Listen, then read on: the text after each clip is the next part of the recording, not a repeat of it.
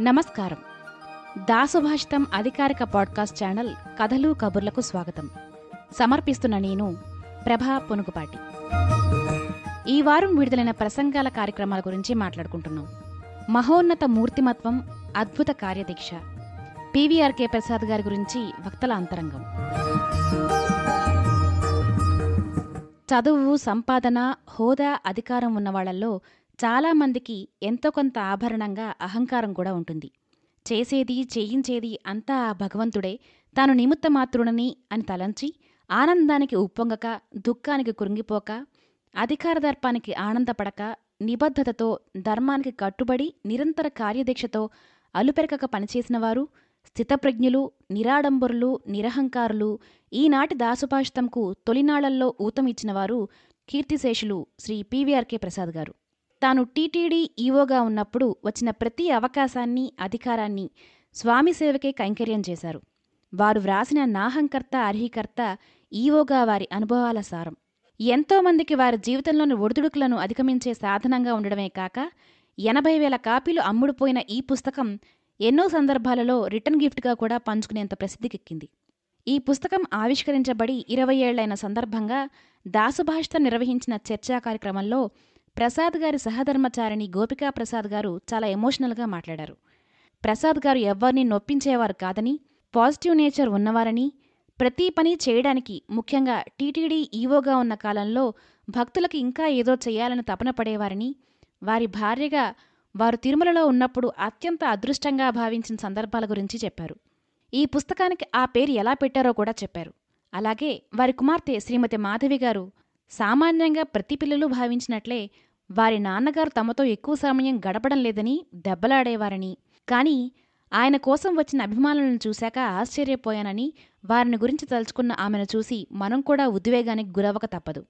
మాజీ CRPF SSB director general విశ్రాంత IPS అధికారి ప్రసాద్ గారి అభిమాని శ్రీ ఎంవి కృష్ణారావు గారు మాట్లాడుతూ పంతొమ్మిది వందల డెబ్బై తొమ్మిదిలో టీటీడీ ఈవోగా ఉన్న ప్రసాద్ గారు మామూలుగా దర్శనానికి వచ్చి క్యూలో ఉన్న తనని గుర్తుపట్టి ఆయనే స్వయంగా వచ్చి పలకరించారని వారు అంతటి నిగర్వి అని గుర్తు చేసుకున్నారు. పంతొమ్మిది వందల ఎనభై ఎనిమిదిలో all India port man strike ఉధృతంగా మొదలైనప్పుడు విశాఖలో కూడా జరిగే అవకాశాలున్నాయేమో అని చాలా పెద్ద ఎత్తున భారీ బందోబస్తుకి తయారైన తాను ప్రసాద్ గారు పోర్టు కార్మికులతో వ్యవహరించిన తీరుకు అబ్బురపడ్డానని చెప్పారు. అన్నమయ్య దాస ప్రాజెక్టుల రూపకల్పనలోనూ త్యాగరాజ ఆరాధనోత్సవాల కమిటీలో పనిచేసినప్పుడు ప్రసాద్ గారి విధేయత కార్యదీక్ష గురించి వివరించారు. అప్పటి తిరుపతి అడిషనల్ ఎస్పీ విశ్రాంత ఐపీఎస్ అధికారి రచయిత శ్రీ రావులపాటి సీతారామారావు గారు ప్రసాద్ గారు తనకి ఫిలాసఫర్ అని గైడ్ అని తెలిపారు. వేదాంతం పుణికిపుచ్చుకున్న మహోన్నత మనిషి అని వర్ణించారు. ప్రసాద్ గారు వారి కింద పనిచేసే వారితో పనిని రాబట్టడంలో వారి పైన అధికారులతో వారిని నొప్పించక వారితో మసలిన తీరు కీలక నిర్ణయాలు తీసుకునే సమయంలో వారు వ్యవహరించిన పద్ధతి వివరిస్తుంటే వారు ఎంతటి గొప్ప అడ్మినిస్ట్రేటర్ అనే విషయం మనకు అర్థమవుతుంది. తాను ప్రత్యక్ష సాక్షిగా ఉన్నప్పుడు ప్రసాద్ గారు తీసుకున్న ఒక కీలక నిర్ణయం గురించి ఆయన వివరించారు. ప్రసాద్ గారు రాసిన నాహంకర్త అర్హీకర్త పుస్తకాన్ని సీతారామారావు గారి చేత అడిగి మరీ తెప్పించుకున్న ఆ వ్యక్తి ఎవరో వారి మాటల్లోనే వినండి. ప్రసాద్ గారికి అత్యంత సన్నిహితులు ఆత్మీయులు వారు రాసిన ఈ పుస్తకాలకు ఒక రూపనిచ్చిన సంపాదకులు అనువాదకులు వలీశ్వర్ గారు ప్రసాద్ గారు ఎంసీఆర్ హెచ్ఆర్డిఐలో డైరెక్టర్గా ఉన్నప్పుడు వారు ఈ పుస్తకాన్ని రాయడానికి ఎన్నోసార్లు వారు వెంటపడిన వ్యక్తి గురించి చెప్పారు. తిరుమలలో ప్రతి భక్తుడు తృప్తిగా స్వామివారిని దర్శనం చేసుకోవడానికి సామాన్యుల ఇబ్బందులను తెలుసుకునేందుకు ప్రతినిత్యం శ్రమిస్తుండేవారని తెలిపారు. సామాన్యుని కోణం నుండి ఆలోచిస్తూ వారు తీసుకున్న నిర్ణయాలు పథకాలు ప్రాజెక్టుల గురించి చెప్పారు.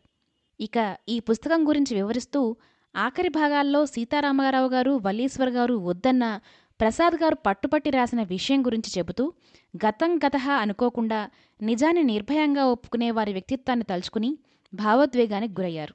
అలాగే వారి పుస్తకం చదివి ప్రభావితమైన ఒక నటుడి గురించి ఒక రచయిత్రి చేసిన పని గురించి చెప్పారు. స్వయంగా ఒక వ్యక్తికి ఈ పుస్తకంలో వలీశ్వర్ గారు చేసిన ఒక సహాయం గురించి కూడా చెప్పారు. చివరిగా మేము నిర్వహించిన క్విజ్ కార్యక్రమంలో అతి తక్కువ సమయంలో అన్ని ప్రశ్నలకు సమాధానాలు చెప్పిన మహేష్ బాబు గారు ప్రథమ స్థానంలో ఉండగా సుధీర్ బాబు గారు రాజశేఖర్ గారు ద్వితీయ తృతీయ స్థానాల్లో నిలిచారు. ఈ వీడియో మొత్తాన్ని మీరు దాసుభాషితం యూట్యూబ్ ఛానల్లో చూడవచ్చు. ఒక పరిపూర్ణ వ్యక్తిగా ఒక మనిషిని వర్ణించాలంటే చాలా గుణాలను గుర్తించాలి. పూర్వభాషి మితభాషి ప్రియంవదహ అని రాముణ్ణి వర్ణిస్తారు. అలాగే ఎంతటి క్లిష్ట సమస్యనైనా నవ్వుతూ ఛేదించేవాడు కృష్ణుడు. వెంకటరామకృష్ణ ప్రసాద్ అని తన పేరులో ఉన్న ఆ ఇద్దరి గుణాలను కలిగి ఉన్నవారు ప్రసాద్ గారు.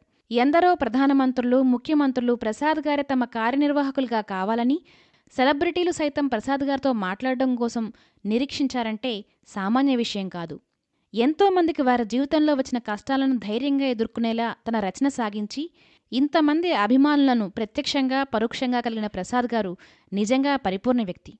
అటువంటి పరిపూర్ణ మహోన్నత వ్యక్తికి నా హృదయపూర్వక పాదాభివందనాలు. వచ్చే వారం కథలు కబులతో మళ్ళీ కలుద్దాం. సెలవు ఇట్లు మీ ప్రభా పొనుగుబాటి. ఈ శీర్షికలోని అన్ని భాగాలను వినడానికి దాసు భాషితం యాప్ను ఇప్పుడే డౌన్లోడ్ చేసుకోండి. లింకు డిస్క్రిప్షన్లో ఉంది.